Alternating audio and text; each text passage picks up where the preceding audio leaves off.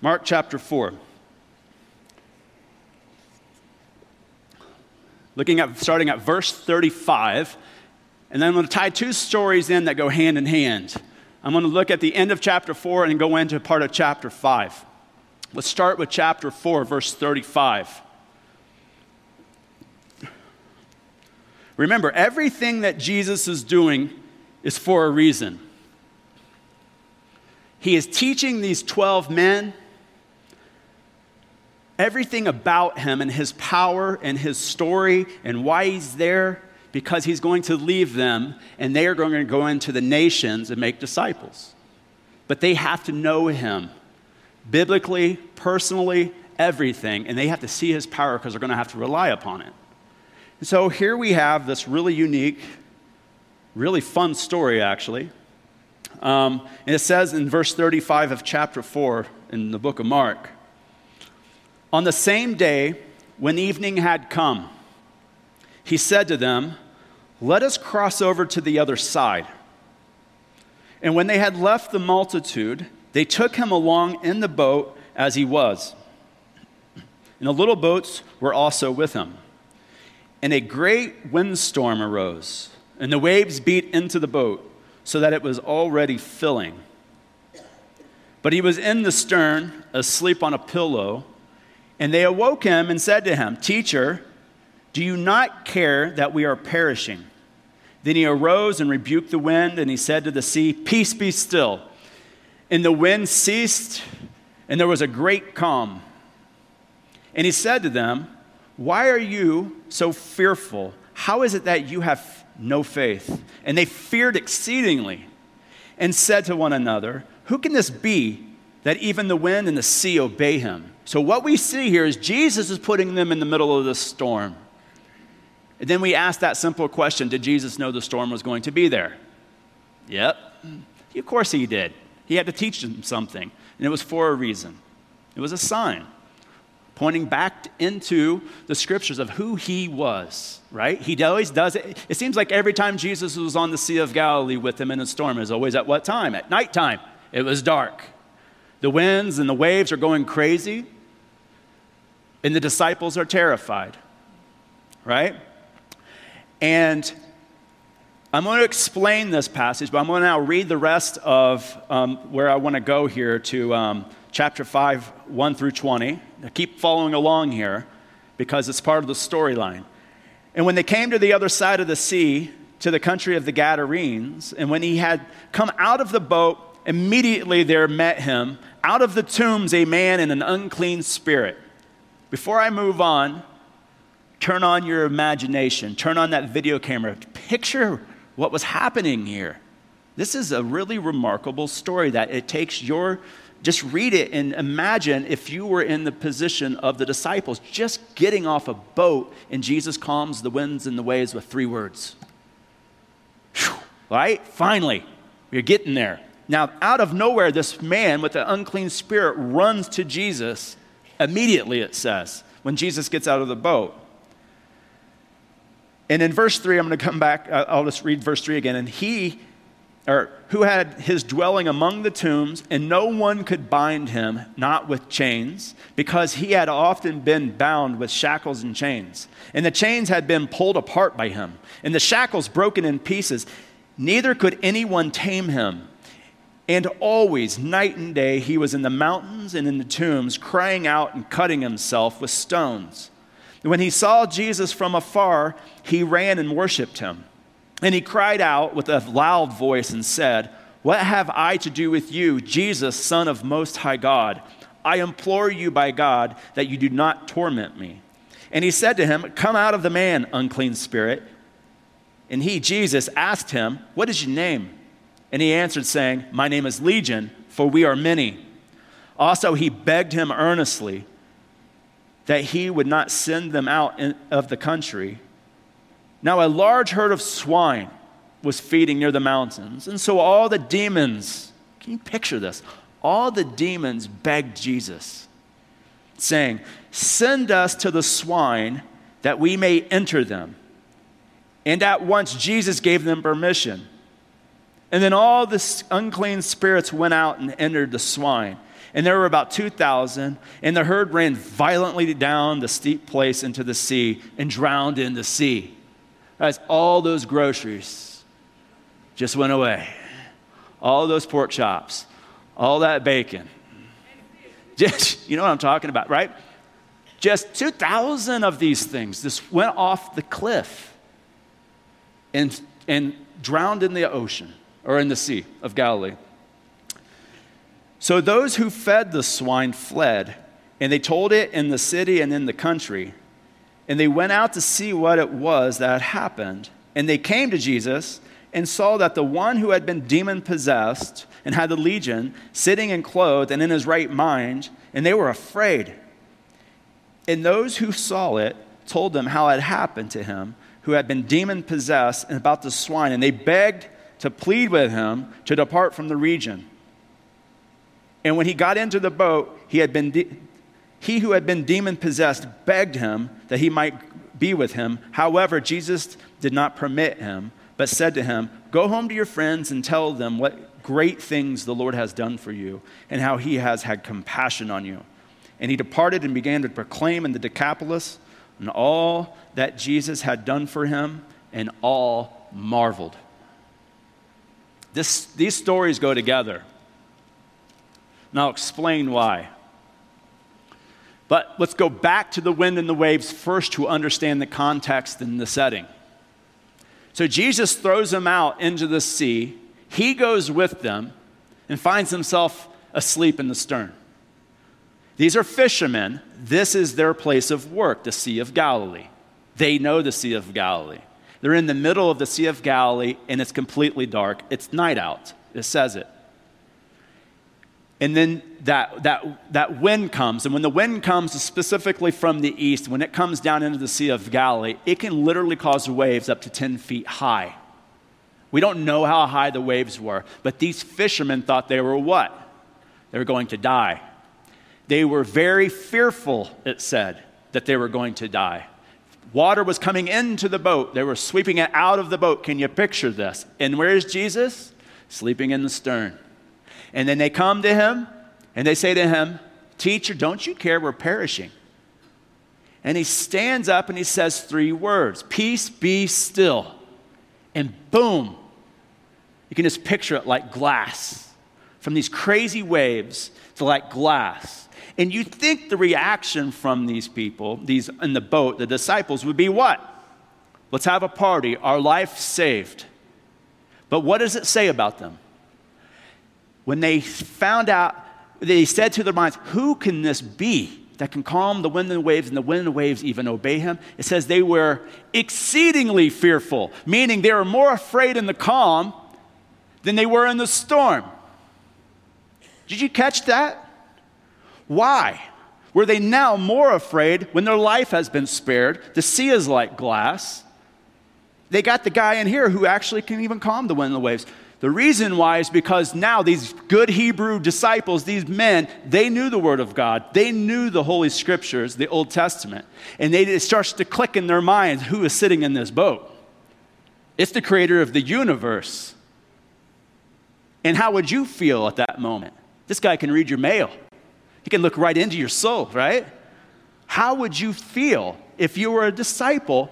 And why is Jesus doing this? Because to a Hebrew, the waters meant something. The Leviathan comes out of the water. Even in Uganda, if they're talking about the demon possessed or if they're talking about evil things or evil teaching, they'll say, Oh, you're from under the water. That sounds crazy to us because we don't think that way with water. But this dark, murky waters, these waves, who could be in charge of these waves and these winds, and who can just command them to stop? What is Jesus proving to them? Where in Scripture do you go back to to see what Jesus is fulfilling? Because everything he is doing is a sign of something, and the purpose of a sign is what? To get you to the right direction, to point you to the right direction that you want to go. So he's performing all these signs and wonders. Well, these signs are pointing back into the Old Testament. And you don't have to go any further than Genesis chapter 1, verse 1. Everybody turn to Genesis chapter 1, verse 1.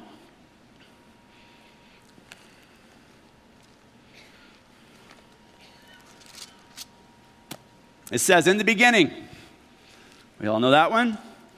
God created the heavens and the earth. Who's the creator? God is. He creates it. The earth was without form, void. Darkness was over the face of the deep. And the Spirit of the God was hovering over the waters. So, here in the Hebrew, what that's saying is without form and void. In the Hebrew, if you look it up, tohu, it means chaos, confusion. You get this sense of depression. And then you have to ask yourself the question why did God create the earth that was dark, depressing, and chaotic? You get this picture of this ball of the earth was without form, the waters were over it. And there was no form, it was just absolute chaos and confusion. And you, where do you have? That's right above all that chaos, confusion, and the darkness. The Spirit's hovering. Right? So, what we have here is God giving us a storyline. Not just, so what we teach our pastors in the school is starting from the very beginning, God sets up his story because he's a literary genius. He sets it up to like think of it as two rails, like a railroad track. The first one is the physical track, something that actually happens. It's a historical account, how God creates something, or a story that actually happened, like King David or something like that, right? Or the ark that Noah built. It, was, it literally happened, right? So you have this physical track. And right below it is the spiritual track. And God takes his creation and he puts it in play, the physical track, but then he has a storyline, a spiritual track. For instance, the ark that Noah builds, what does it spiritually represent? That God's salvation, that Jesus will save you from the wrath. Right? Manna from heaven. Did it actually come down from heaven? Yes. But what was the spiritual track to that? What was the spiritual meaning? That the Word of God will come to you daily and supply your every need. Jesus is the bread, right? The rock that gives you water in the wilderness literally happened. But what's it mean? It's Jesus Christ who will quench your thirst and your drought. Right? And so, even from the very beginning, you have this physical track that how God creates the heavens and the earth. He had the power to create it good, He had the power to create it with light, but He chose not to. He chose to create darkness, the scripture says in Psalms 104 and 105. He even created darkness. It's really weird to even think about, but he even created darkness, it says. Why? Because he is going to show his glory in the midst of it. And it's going to be a storyline that starts that he is even telling you that this world is going to be chaotic and confusing, and he is going to fix it. He is going to bring sense of it. He is going to bring his son into the world to defeat that darkness and eliminate that confusion and chaos. So go ahead and start reading here. In verse 3, then God said, Let there be light. And there was light. And God saw that the light, God saw the light, that it was good, and God divided the light from the darkness. Now, John chapter 1, he tells you that it was Jesus that came to defeat the darkness. It tells us in Revelation 19 that there's no need for a sun or moon or the stars because the Lamb of God, Jesus, is the light. So, this right here, that light, what is it going to refer to? In the future, it's going to be Jesus who's going to come into a dark world. So, from the beginning, God's giving us the storyline. He's giving us the storyline. And here is, these disciples are in the middle of this water that's confusing and chaotic and it's dark and he says, Peace, be still. And boom, it's like glass. And Jesus, what he is going to do is he's going to send these men out into a dark world to be the calming force, to be the ones who are going to bring peace to the world that's in confusion and chaos and darkness. We are to be the light of the world. You get that? We have a position in this. We have a spot to play in this. When we have the Holy Spirit, we have the gentleness, the peace, the patience, the kindness, the long suffering. We go out into the world in somebody else's confusion and darkness, and then we enter in, we bring them Jesus who's the peace of the world. Just three words peace be still, and boom, they realized who was in the boat. Now, some of you are like, yeah, maybe is this how this works? Everybody turn to Revelation chapter 4. Revelation chapter 4.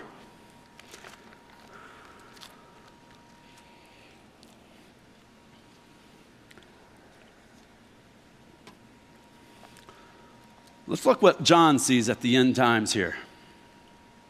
Revelation chapter 4 says, After these things, I looked, and behold, a door standing open in heaven.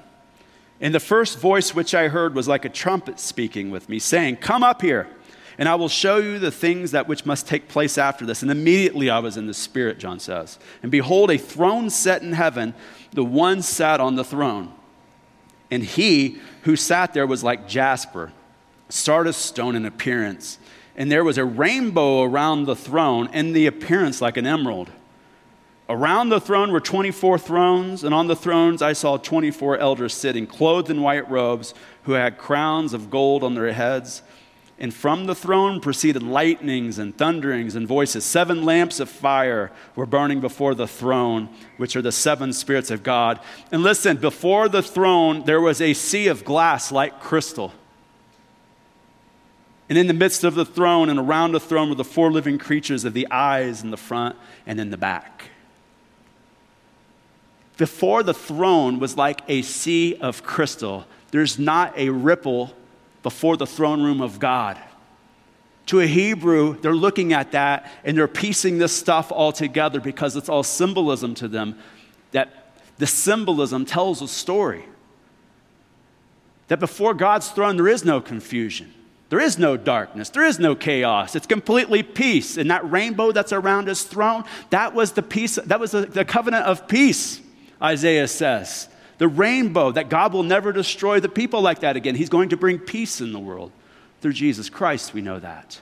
So before the throne of God, you just see this. There's just absolute peace and no confusion standing before him, just looking at that. And so here now the disciples, are seeing the God that the scriptures are talking about in his power.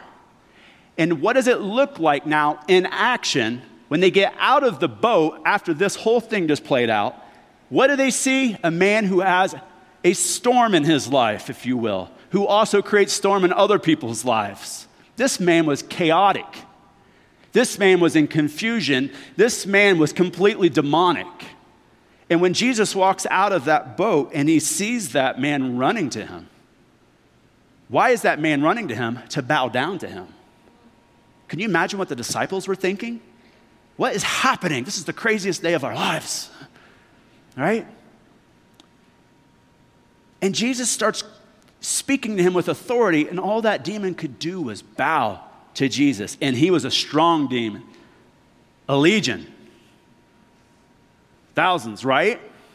Of demons in this. And Jesus had absolute power and authority over the demonic world, like he had absolute power and authority over the natural world of the wind and the waves. And he delivers that man. And he sends out the demons, and that man now is sitting in his right mind. And when the community saw it, what was their response? Fear. You notice that?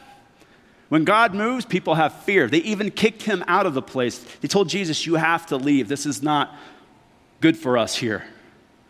You're disturbing us. And everybody marveled at what just happened. Because this is what they are going to experience. When Jesus leaves, the disciples are going to be sent out into the world, into a dark world, with his power, in his word, with his spirit to be the light to bring peace in people's lives because they're in absolute darkness and chaos. That's what we do as a church. That's what we do in a community. That's what we do individually. We are to be equipped and ready to go out to do the mission of God. And that looks like not just this. Now, this right here is crazy. This is like above and beyond. Probably none of you have experienced anything like this demoniac, right? But since I have time, I didn't think I would have time. I'm just going to narrate the next two stories in line here, and you can go back and read them. After he heals this demoniac, he gets back into the boat, goes to the other side. And as soon as he gets out, Jairus comes, a leader in the community, the synagogue. And he says, My daughter is going to die. Would you please come and heal her? And as he's going to heal Jairus' da- daughter, a mob of people were around Jesus, and some lady who has been bleeding for 12 years has spent all her money on three doctors She's completely been ostracized because of the blood law in the Hebrew community. She has no friends to hang out with. She can't go to communion. She can't do anything in the church, right? In the synagogue, because she's dirty because of the Levitical law. She's been ostracized. But yet she sees Jesus and she doesn't care, and she goes in with her dirty self, if you will, and touches the hem of his garment, and he says, What just happened? My power just went out before me. And the disciples were like, Jesus, Everybody's touching you. She's like, No, somebody touched me with faith. Turns around, that lady's what? On the ground, fearful. Because she had been healed at that moment and she felt it. That woman had been in a storm for 12 years. She had been in chaos and confusion for 12 years. This is what this means when Jesus is calming the wind and the waves. How do we apply it to our context here. Well, how do we apply this? How did the disciples, were they to apply this? That we are to get into people's lives who are in this confusion and darkness and chaos and bring peace to them, bring them Jesus. And that woman now was healed. Now she could worship God and be in the community with people. And then, as he's going, after she's healed, somebody came and said, Don't bother the teacher anymore, your daughter's dead. He says, She's not dead. Jairus had a storm that his daughter was dying, and all he had was the hope of Jesus. Not the other leaders in the synagogues, not the high priest or anybody. It was Jesus alone that could heal her. And he went to Jesus. And Jesus goes and heals that girl, and she becomes alive again. That he has power, not only the wind and the waves, over the, the, the demons, not over our physical bodies with the blood, but also with this girl. She can even raise her from the dead all within 24 hours, this is what Jesus showed the disciples. Could you imagine what that was like? That would be the craziest, probably, day of ministry for them. But how do we then take this information and put it into action? That's what we're trying to figure out in Uganda because it is a world turned upside down for so long. How do we turn it right side up? What solution do we have other than Jesus and the Word of God? We don't have anything else. What, what power do we have as Christians apart from the Word of God and the Holy Spirit? He just asks us to go out into the world. My world is Uganda, your world is probably just Denver here, right? But I'm there because of the darkness that I saw, and God drew me to that to be a light there. And what we're seeing is salvation all over the place.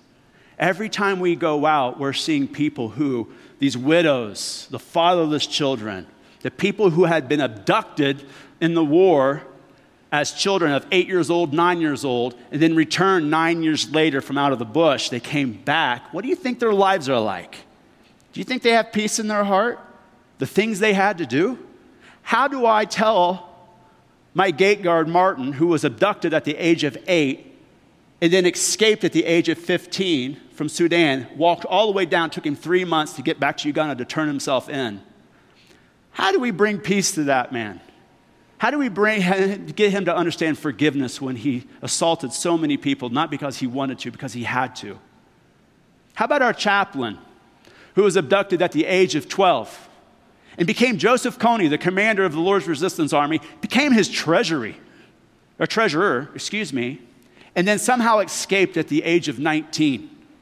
all the things he was he took part in he has a son he still has those in his mind. How do we get him to separate from that? And it's only through the forgiveness of jesus christ. There's no psychological method that you can do to get somebody to make peace with that. You can get somebody to try to forget it but not make peace. And it's only Jesus that can bring peace in situations like this. We have people returning from the war and they're afraid to come back because they had to kill their neighbor's mom because they were forced to when they were given the AK 47. And then, how is the neighbor, child of the mom who was killed by this kid, how are they supposed to find forgiveness and peace? They had been in a storm for so long and what Jesus is saying is, I can come into their lives, I can come into this culture, I can come into this community, and I can bring peace through the Word of God because I have the power to. He has the power to defeat darkness through the Word of God, through the blood, through the Jesus, his, his way of forgiving us when we're sinners. That's the power that we have. And so when we go out into the world, what are we armed with? The Word of God. And so we have to know the Word of God and we have to walk in the Word of God. Every single day of our lives, we have to wake up, poor in spirit, say, I have nothing to offer except you. I need your power to go out because I'm completely spiritually bankrupt. I'm completely poor in spirit. Would you please today give me your gentleness, your kindness, your long suffering to help out with somebody in my office, in my community, with my child, with my wife, whatever it is in your life whatever storm somebody's having, it could be in your house, in your marriage. What is the solution? It's Jesus. Pure and simple, don't overcomplicate it. Put yourself before Christ in that boat, and you become exceedingly fearful because we know where wisdom starts the fear of the Lord.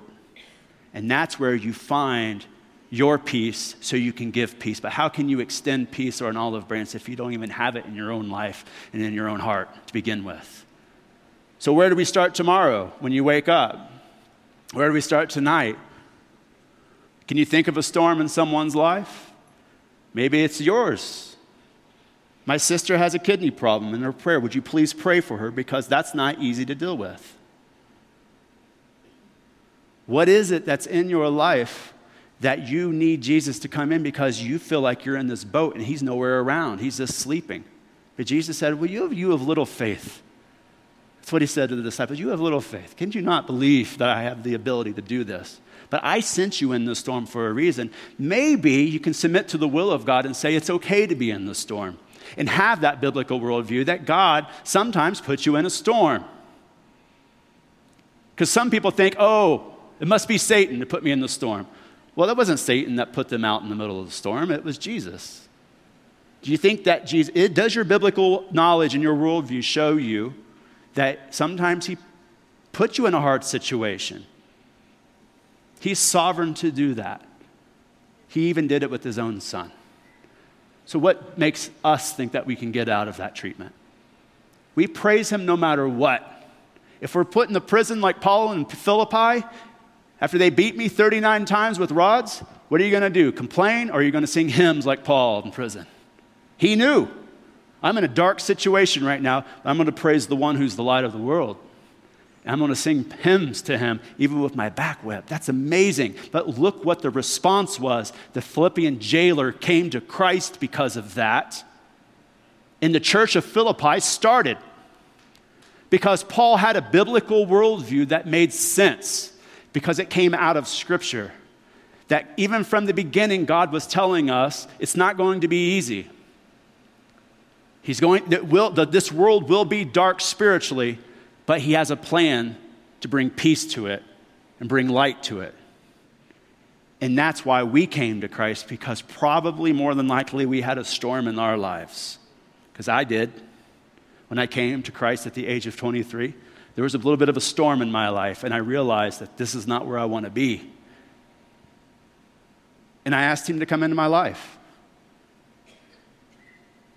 And so tonight, there's some of you in storms, and there's some of you that says, you know what? I'm thankful that He delivered me from a storm. I want to get into someone else's storm. I want to take the power of Jesus into someone else's life so they can have peace in their circumstances, they can find Jesus and their circumstances look like glass compared to his majesty. Amen? So tonight we're going to ask anybody who is in a storm to come up and get prayer. anybody who's feeling called to go out into the world, whether it's here locally or internationally, because you feel called that as this is what I'm supposed to do, come up and be a part of this prayer time so you can speak to the Lord and somebody can help intercede on your behalf. And then tomorrow, when we wake up, maybe it just be a new day. His mercies are new every day. And that's what we need tomorrow. And that's what we need for tomorrow. I just need Him. And tomorrow, I might just call out to Jesus, like, I don't have a smile to give to anybody. Can I please have your smile? Put it on my face because I don't have the power to sit there and smile at this person or those people tomorrow. I just don't have it in me. I need your gentleness. I need your kindness. I need your patience. I need your long suffering with these people. Oh, my child has been giving me a tough time. I need your long suffering for him or her. Whatever it is, ask him. How do you apply the scripture to your life? So, everybody, please stand up. If you don't know Jesus as your Savior, please come forward and get prayer and ask somebody to pray with you. Um, please come visit me at the, at the, um, in the foyer out there and get on our prayer list so you can find out what's going on and know how to pray for what's going on with Terebinth Ministries in Uganda.